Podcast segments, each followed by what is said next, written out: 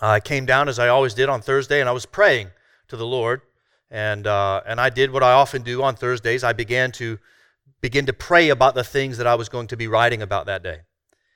And as I was praying about those things, it just weighed heavy upon me that it didn't seem to match what was going on. Maybe at least in my heart, in the world, just didn't seem to match in some ways.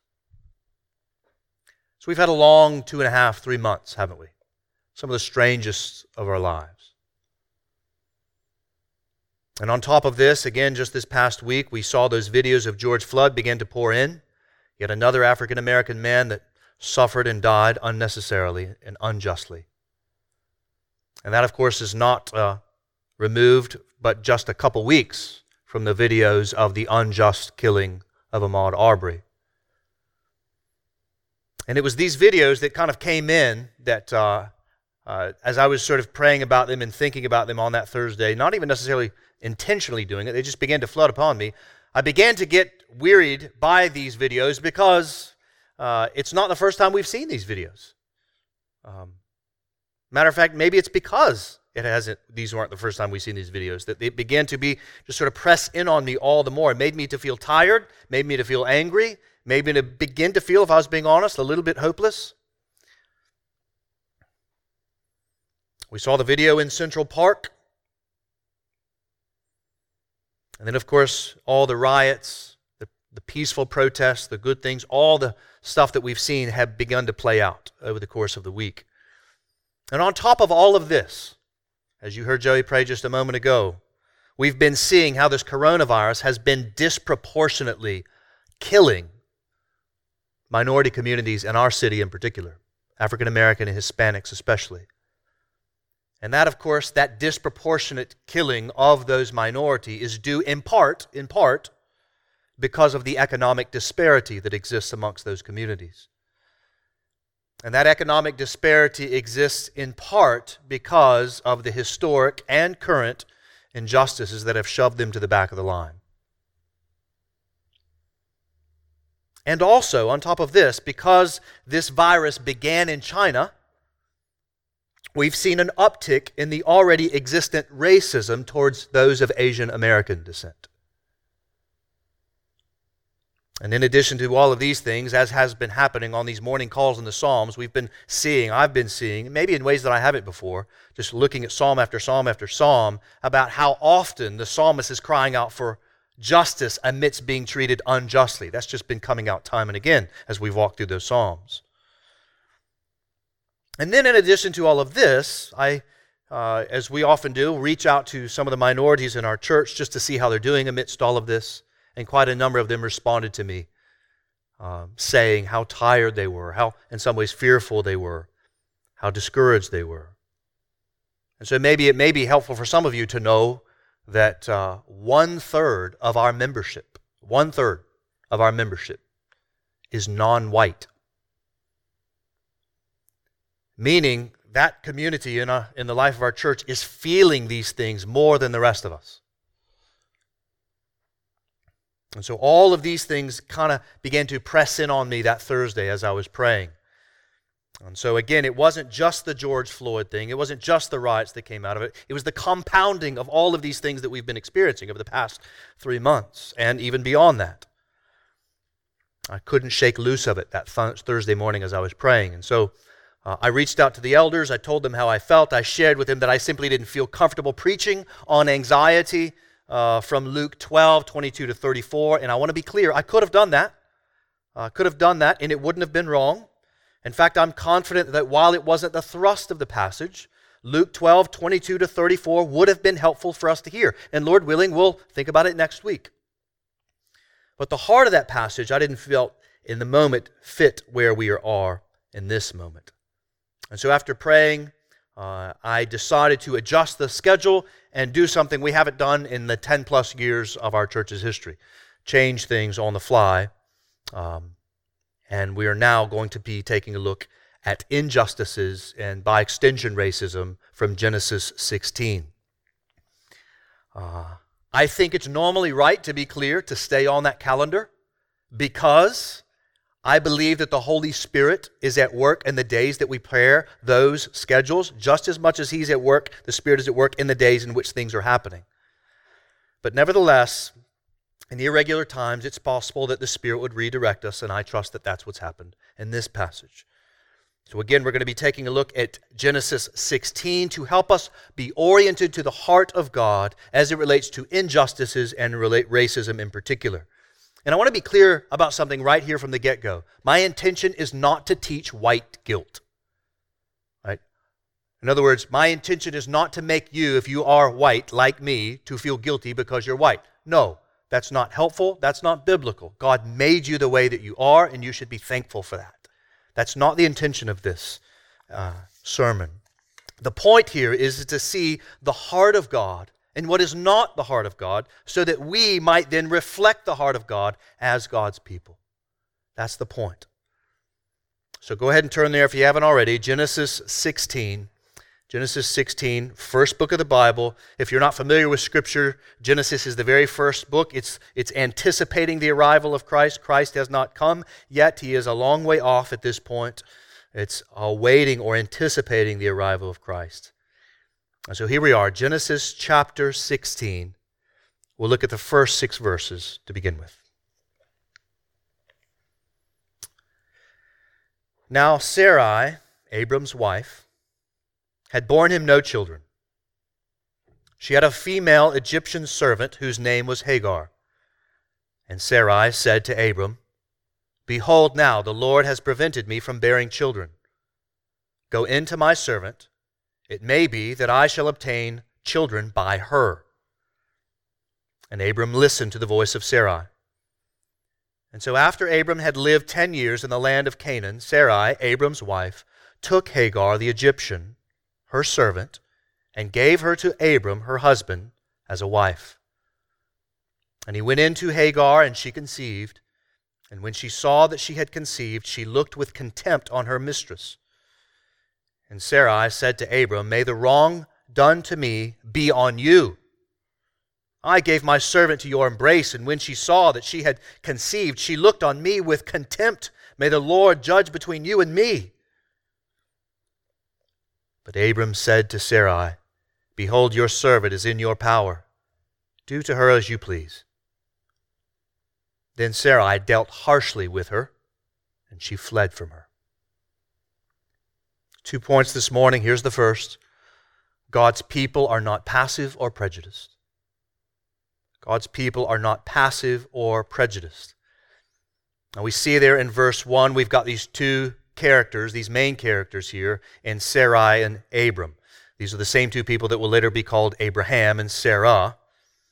Uh, and we know that these two are married, as the text tells us. And we also know that Abram was given a promise by God at the age of 75. That happened in verse chapter 12 and chapter 15.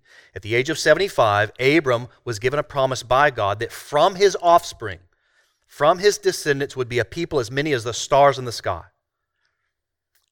That happened late in life, at the age of 75. They had had no children up until that point. Um, Sarai believed that she was barren, uh, and we have every reason to believe that she was right about that. Sarai believes, and probably correctly believes, in verse 2 that even though the Lord promised to give children to Abram and to her, that the Lord had closed her womb. And so we see later that 10 years have gone by since that promise. 10 years they've been in the land of Canaan, in the promised land.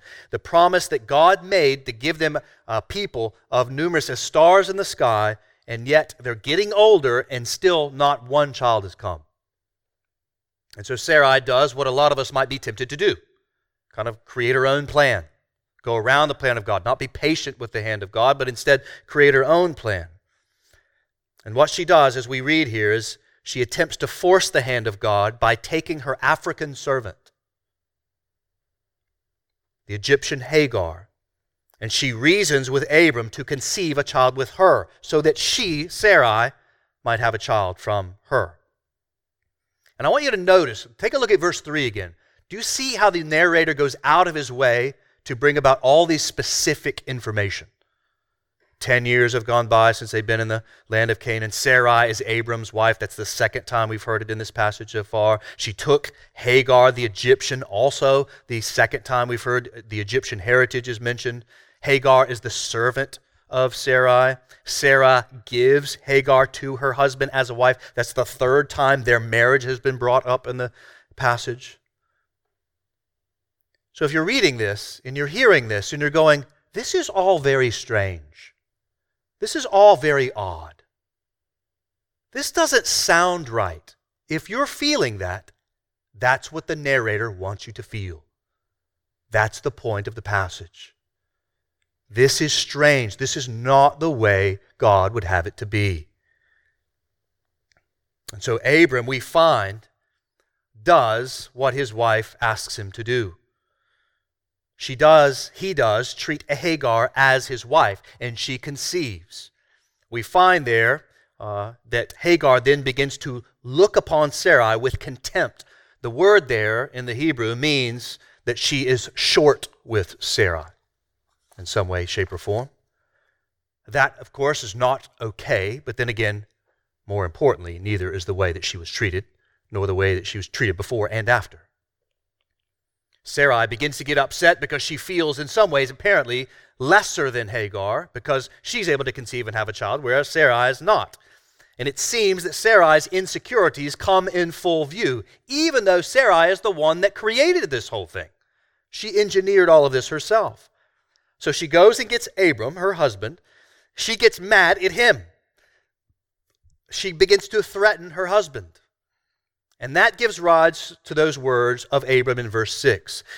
Note the presence of the word you there three times. Behold, your servant is in your power. Do to her as you please. So, men, that is a perfect example of the failure of biblical leadership in the marriage. That passage perfectly represents that. And might I add, that's the second time we've seen failure of biblical leadership in this passage. Abram is passive. The predominant failure of most men, passivity. Abram should have never agreed to this relationship in the first place, this plan that was outside the hand of God, as we see in the very next chapter. The Abram wants Ishmael, as we'll talk about, to be the child, and of course the Lord says no. So he was passive. Abram says to his wife, in essence, when she comes to him angry about how all of this has happened and how Hagar's treating her with contempt and all this. Abram says, in essence, I don't care. Do whatever you want to do with her. She's your servant. I don't care. Just go on. Passivity 101. Right there. That then fuels Sarai's already existed anger. She then goes to Hagar and treats her so terribly that Hagar runs away. Now, I believe that we could say here that Sarai treats Hagar unjustly. It's not racism per se, though that seems to be lying close beneath the surface, given the fact that Sarai is not, sorry, that Hagar is not of Sarai's lineage. And also, this is her servant. We might even say her slave. But regardless, Sarai's behavior we see here is prejudiced. It's prejudiced. She uses her position as a mistress to Abram to treat Hagar like she's a piece of property. She treats Hagar like a piece of property by making her go and sleep with Abram. Did you notice, by the way, Hagar's voice is never represented here? This is all something that Sarai wants to do for herself. She tells Abram to go into my servant that I may, that I may attain, obtain children through her. And then she says, Sarai took Hagar and gave her to Abram. And in so doing, Sarai treats Hagar unjustly because Sarai did not dignify the full humanity of Hagar. She treated her again like a prostitute, like a piece of property to just use to get what she wants. She treated her like an oven to just sort of use to get something she wanted. And then after everything came out, and Hagar does treat her uh, in some ways with contempt, she ramps up her unjust treatment to Hagar. Hagar, of course, runs away because of this untrust treatment. Now, guys, I want you to think about something. This notion. I want you to think about the implications of Hagar's running away. Hagar couldn't just hop on a bus, the next bus that came down, and go hop over to the next town and find a job. That's not the way things worked. Hagar knew that when she ran away. Hagar was directly dependent upon Abram and Sarah for food, for safety, for security. And so for her to decide to leave and go into the wilderness was, in essence, for Hagar to choose risk losing her life over staying in that position. That could tell you, that should tell you something about how bad Sarai's treatment of Hagar was. It was not in keeping with the heart of God, as we will see. And so Sarai's prejudice and Abraham's Abram's passivity served to de-dignify Hagar, a woman that is made in the image of God. So much so that she'd rather risk her life than stay there with them. A woman, again, created in the image of God. And as we know, uh, there's a child that has been conceived that is also created in the image of God. They cast her aside. Abram and Sarah cast her aside as though she's nothing. Abram used her and ignored her. Sarai thrashes her. And meanwhile, Hagar is riddled with pain and anguish. Just try and imagine how different things would have gone had Sarai and Abram waited upon the plan of God. Imagine what, had ha- what could have happened had they not treated Hagar so insincerely. So much pain, so much hurt, so much destructiveness could have been saved. But Abram just looked the other direction and his passivity served to fuel Sarai's brutality to Hagar, a woman who was already in a state of vulnerability as a servant.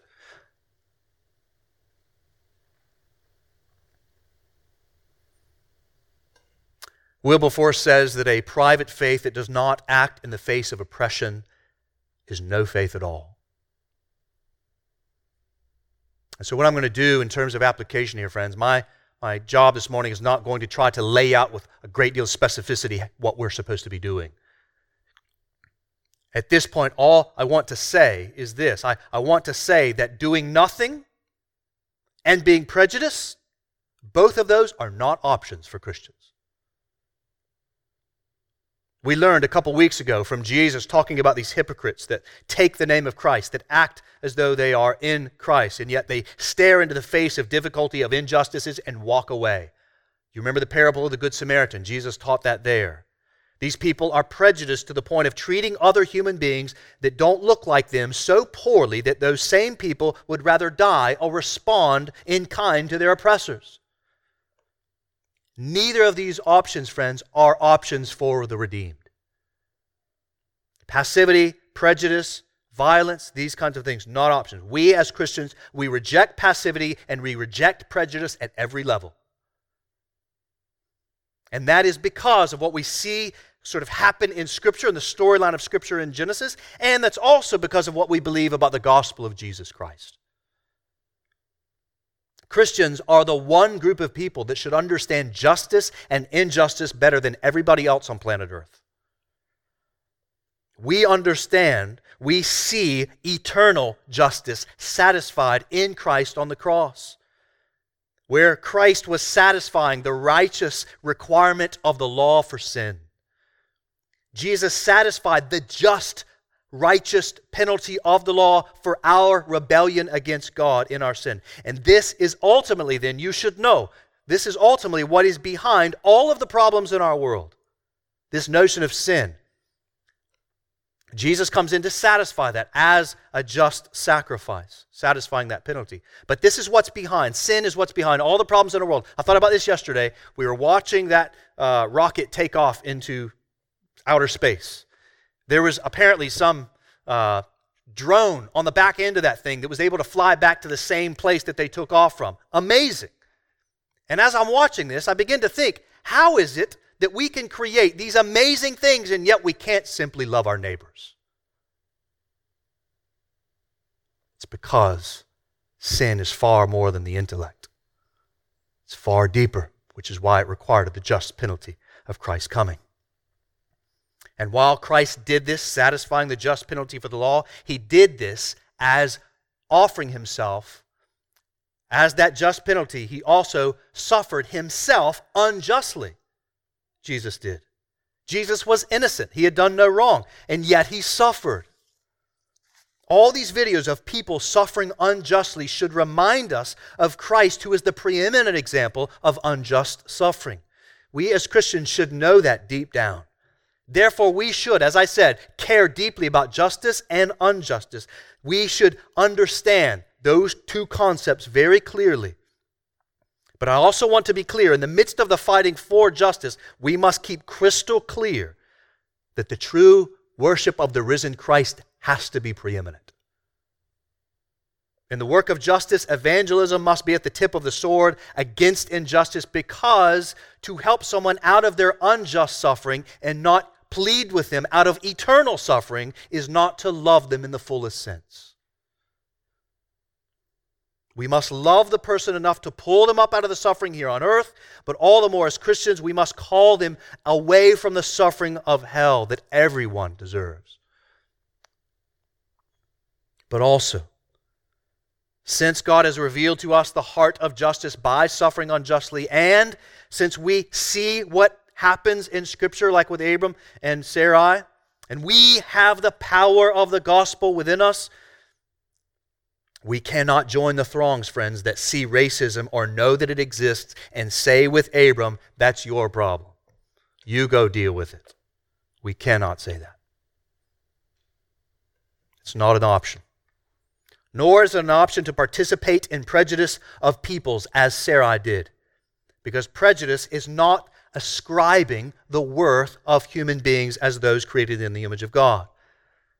So to look or think ourselves better than anyone else is not to understand the heart of the gospel, where Jesus gave his life for all image bearers that believe on him. And what we find actually when we turn to the end of Scripture is that Christ seems to be all the more magnified because of the myriads of nations that are at the foot of the throne. That's what we read about in Revelation 5 and 7. That's so preeminent there seems to be this kaleidoscope that causes to magnify the glory of Christ all the more. Scripture seems to affirm the beauty of the myriads of different peoples. Scripture does not in any way uphold one kind over another because God made all human beings in his image. Therefore, to be prejudiced against any human being in any way is not to obey the gospel.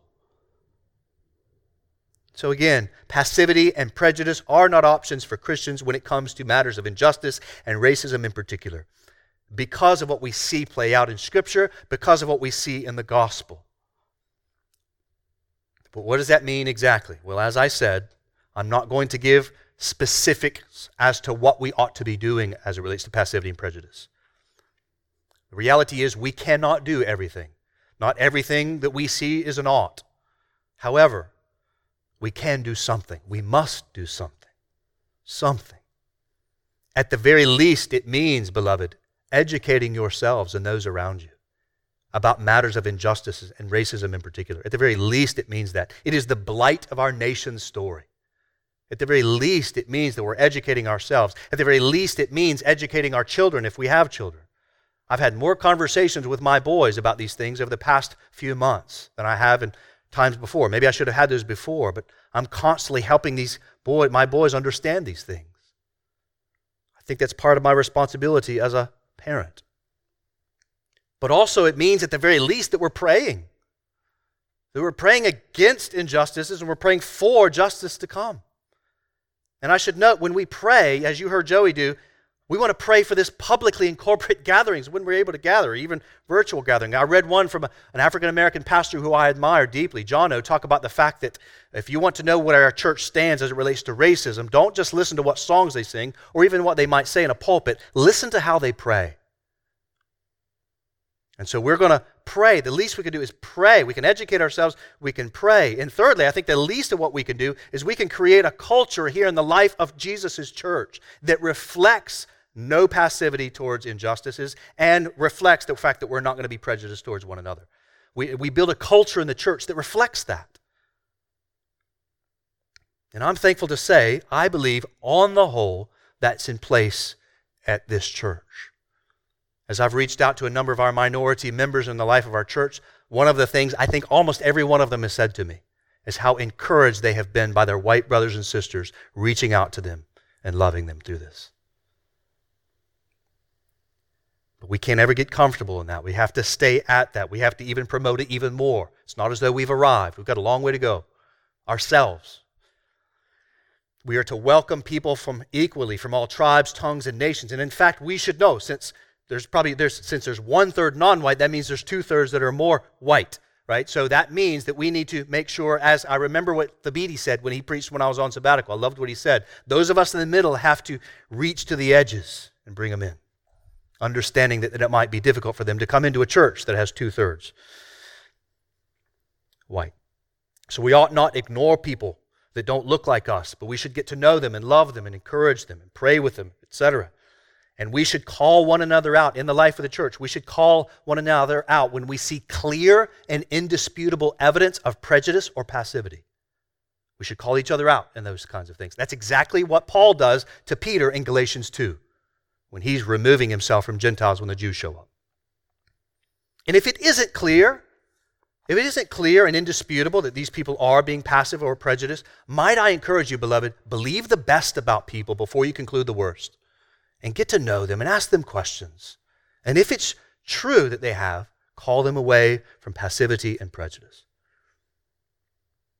And if I could just paint a vision for you for a moment, can you imagine if every gospel loving church did just that? Just try to love their neighbors and encourage this notion of no passivity and no prejudice in the life of a church under the gospel. Try to pray often about these things. Try to educate ourselves. If we just did that, what might happen in the world if every gospel loving church did just that? But as it is, many churches coddle racism and injustices by being like Abram and being passive, or by being like Sarai and being prejudiced. But not us, not at this church. We will not be passive, nor will we coddle prejudice because of how God has loved us in Christ. Which leads me to the second point. In Genesis chapter 16, verse 7 to 16. Take a look there.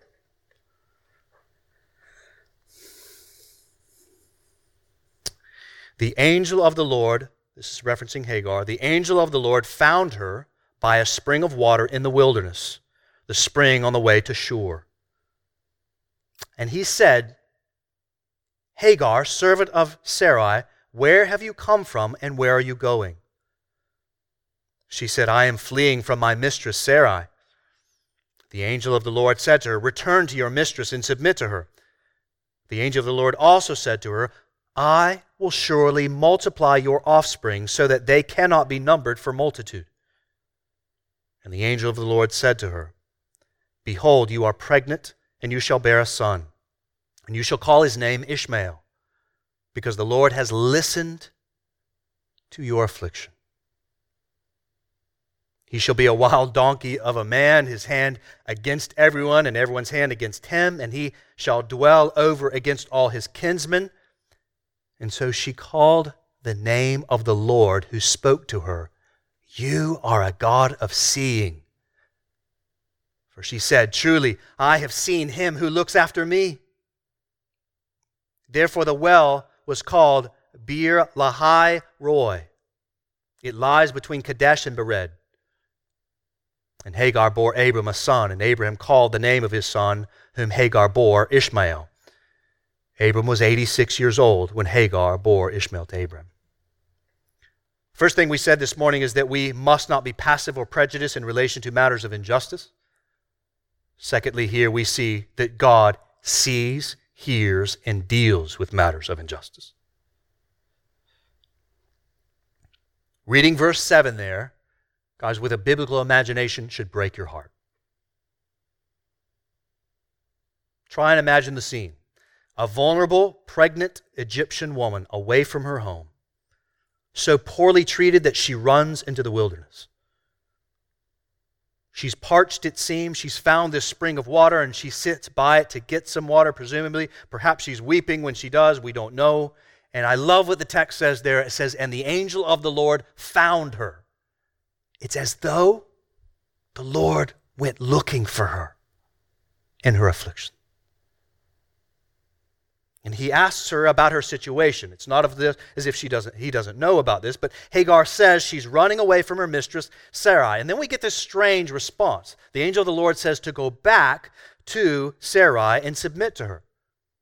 And we might be led to believe that the Lord was being harsh himself in doing this, were it not for what comes next. Where it says, I will surely multiply your offspring for that they cannot be numbered for multitude. He goes on, Behold, you are pregnant and shall bear a son, and you shall call his name Ishmael.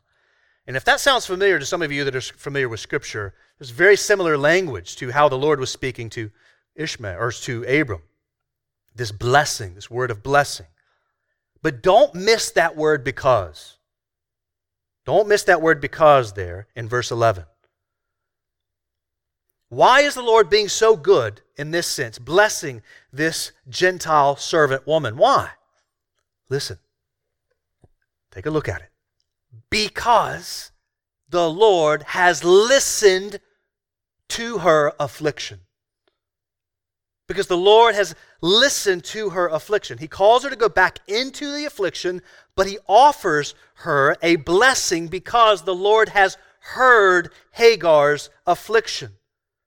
And we find in verse 13 that Hagar is so encouraged that she names the God that she saw and met, she names him the God of seeing.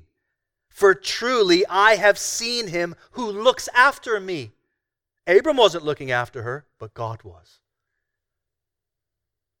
She eventually bears that son and she names him Ishmael. Ishmael means God hears.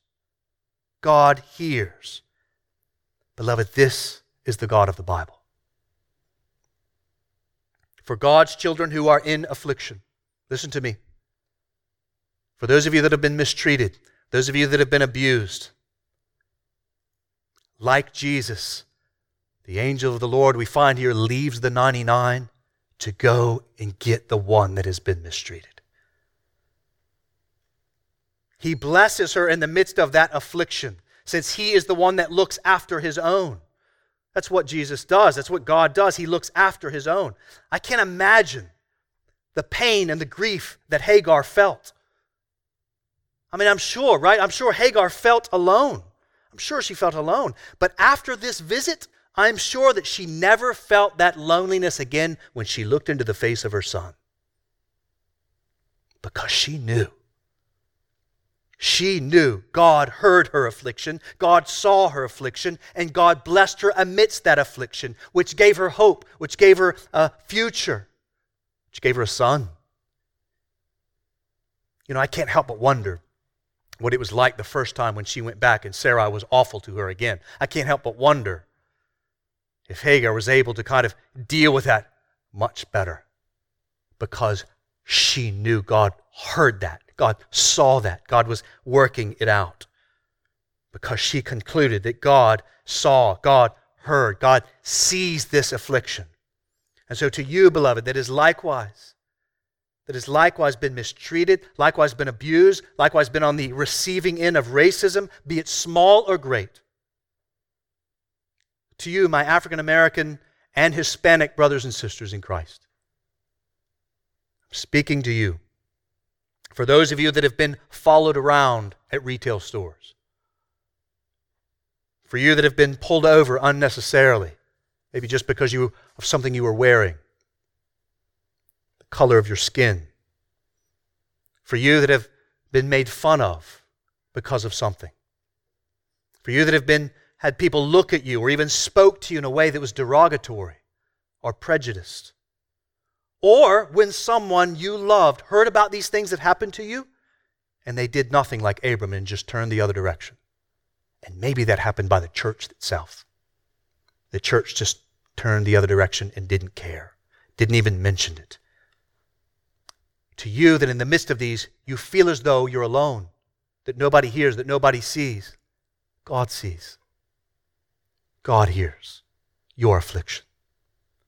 We learn that from this passage. I understand, beloved, that sometimes you feel alone, but you're not. You're not alone. I know that sometimes you feel out of place, but you're not. Take heart. You're not. You're not alone. God sees, God hears your affliction. He sees it. He's willing to find you out in it. You are loved by the God of the universe. He hears, He sees your affliction. He will deal with it. He is ready to bless you in the midst of it. And I also want to address my brothers and sisters of Asian descent. For you that maybe don't feel like you have a place.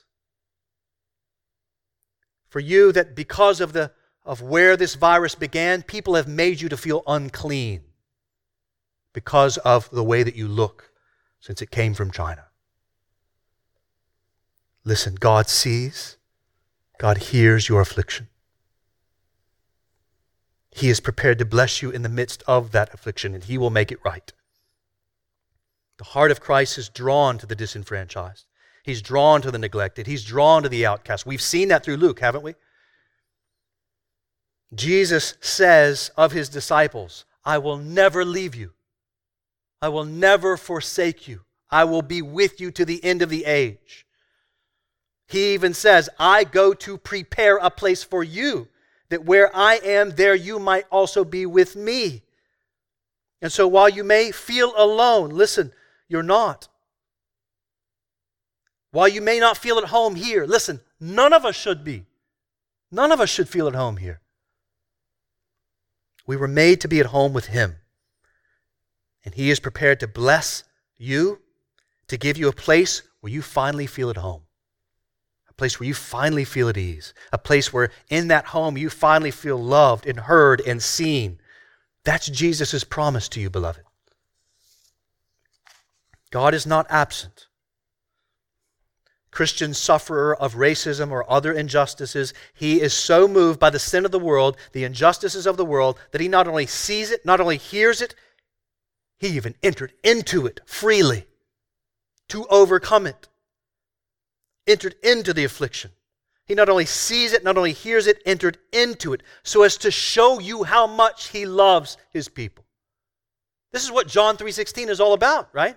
For God so loved the world. How did he love his world? How much did he love the world? By sending his only Son, who freely entered into affliction in order to overcome it. To show you. See, God's coming in. Jesus is coming into the world. His incarnation reveals to you that God does see, God does hear, God does intend to deal with the injustices. And it shows you that he does so in love. It shows you because he entered into it all freely and willingly. I mean, just think about the life of Christ. Jesus was lied about constantly. Jesus was unnecessarily policed. Jesus was made fun of from where he was from. Jesus was taunted by his enemies because they thought he was they thought they were better than he was. And again, he didn't have to enter into any of that. But he did so freely because he wanted to show you to know that God hears affliction. God sees affliction. God is willing to enter into affliction as an unjust sufferer himself so that he might be both, Jesus might be both the just and the justifier of the one that believes. He, Jesus, was just because, again, he satisfied the penalty of all of the sins of those that trust him in the cross and in the resurrection. And he as he satisfied God's justice for you that believe, he then is the justifier because he can declare you righteous in him, clean. He is the just and the justifier. And then for those that repent and believe on him, and justice is satisfied, and then you're counted just. For all those people that happens, he collects those into little colonies of heaven in the country of earth called churches so that when these churches come together and they hear God's word prayed, sing, read, and ministered to, they are reminded, though not perfectly because they are not yet home, they are reminded of God's love. They're reminded of God's grace and mercy. And it sort of pulls them along as we march our way towards the New Jerusalem. In the church, that's what we do together. We offer ourselves as counter messages to the rigors of the world so that we might learn what the world was supposed to be like, so that we might learn what the world will one day be like. And so take heart, beloved, for while you have tribulation in this world, Christ has overcome it all. And the reality is, the blessing of Abraham is being accomplished, and it will come. We will have a city in perfect harmony perfect harmony of all nations, tribes, and languages. Perfect harmony. A day, a city of justice, complete and perfect justice. A day of, as I've been praying a lot, shalom. That country is real, and we are marching towards it. That day is coming as sure as the sweetness of sugar, beloved. May it give you hope. May it give us all hope as we live in these strange days. The reality is that every person in our city right now, in some way, shape, or form, is longing for justice. Everybody is. Everybody's longing for unity. Everybody's longing for healing. Everybody's longing for harmony. Everybody's longing for love. Everybody's longing for the absence of this virus, which again is nothing more than a longing for the overcoming of death. And we have the assurance of all of those things. We're the one people that knows all of those things. We've tasted them already. We know that they're true. The stuff that everybody wants, we see in Christ and in his people. And so, therefore, may we then do as the Lord told us, as we wait for the consummation of all things, as we continue marching towards the New Jerusalem. May we do as the Lord told us. May we do justice. May we love kindness. And may we walk humbly with our God. Which is to say, may we not be passive. May we not be prejudiced. And with the power of the gospel and the hope of heaven in our hearts, may we go to the hopeless in the world and offer them the hope of Christ. And may, when we go to minister to them that are uh, being treated in some ways wrongly, may we go to them and tell them about the Jesus that was suffered. He was the just and the one that also suffered unjustly. May we tell them. And may we tell them about, about the fact that that Jesus sees and hears that affliction and Jesus is bringing it about. May we tell them that as people of hope. And lastly, to you, friend, that wants that Jesus that didn't have it before this live stream began. For you that have been watching this stuff and you're so incredibly hopeless, somebody invited you into this or you stumbled upon this place and you're watching this strange man talk about these things. And you know that there's something in you that wants this stuff we're talking about. Listen, don't let the day go without reaching out to the person that invited you to this and ask them one simple question Will you tell me more about this Jesus of justice and this hope of a world that's full of justice? Ask them that and let them walk you through the joy of Christ. And if you don't have someone to contact, contact me. You can find my contact information on this website, and I'd be more than happy to tell you about the God that sees and the God that hears affliction and the God that's making it right in Christ. But I leave you, beloved, I leave us as the church with that reminder that we are sojourners, that we are exiles, and we are walking home. And soon enough we'll get there. And it'll all be made right. But until then, may we suffer well. And may we look to the God that sees and hears for his glory and our good. Let me pray for us.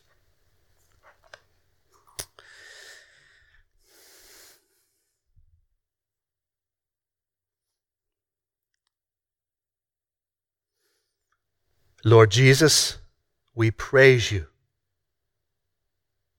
as the man, the only man that was truly just. We praise you that you suffered unjustly so that we might be counted just. And we praise you, Jesus, because you overcame in the cross and in the resurrection, that we now that believe can have sight of a city of justice and of joy. Oh God, give us grace to persevere in these difficult days. With hope of heaven in our hearts, may we do just as you commanded. May we do justice. May we love kindness and walk humbly with you. And God, for those that are suffering, remind them of this passage that you see, you hear affliction, and you will make it right.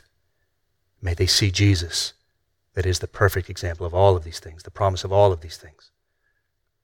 Give us grace through these difficult days. We ask in Christ's name. Amen.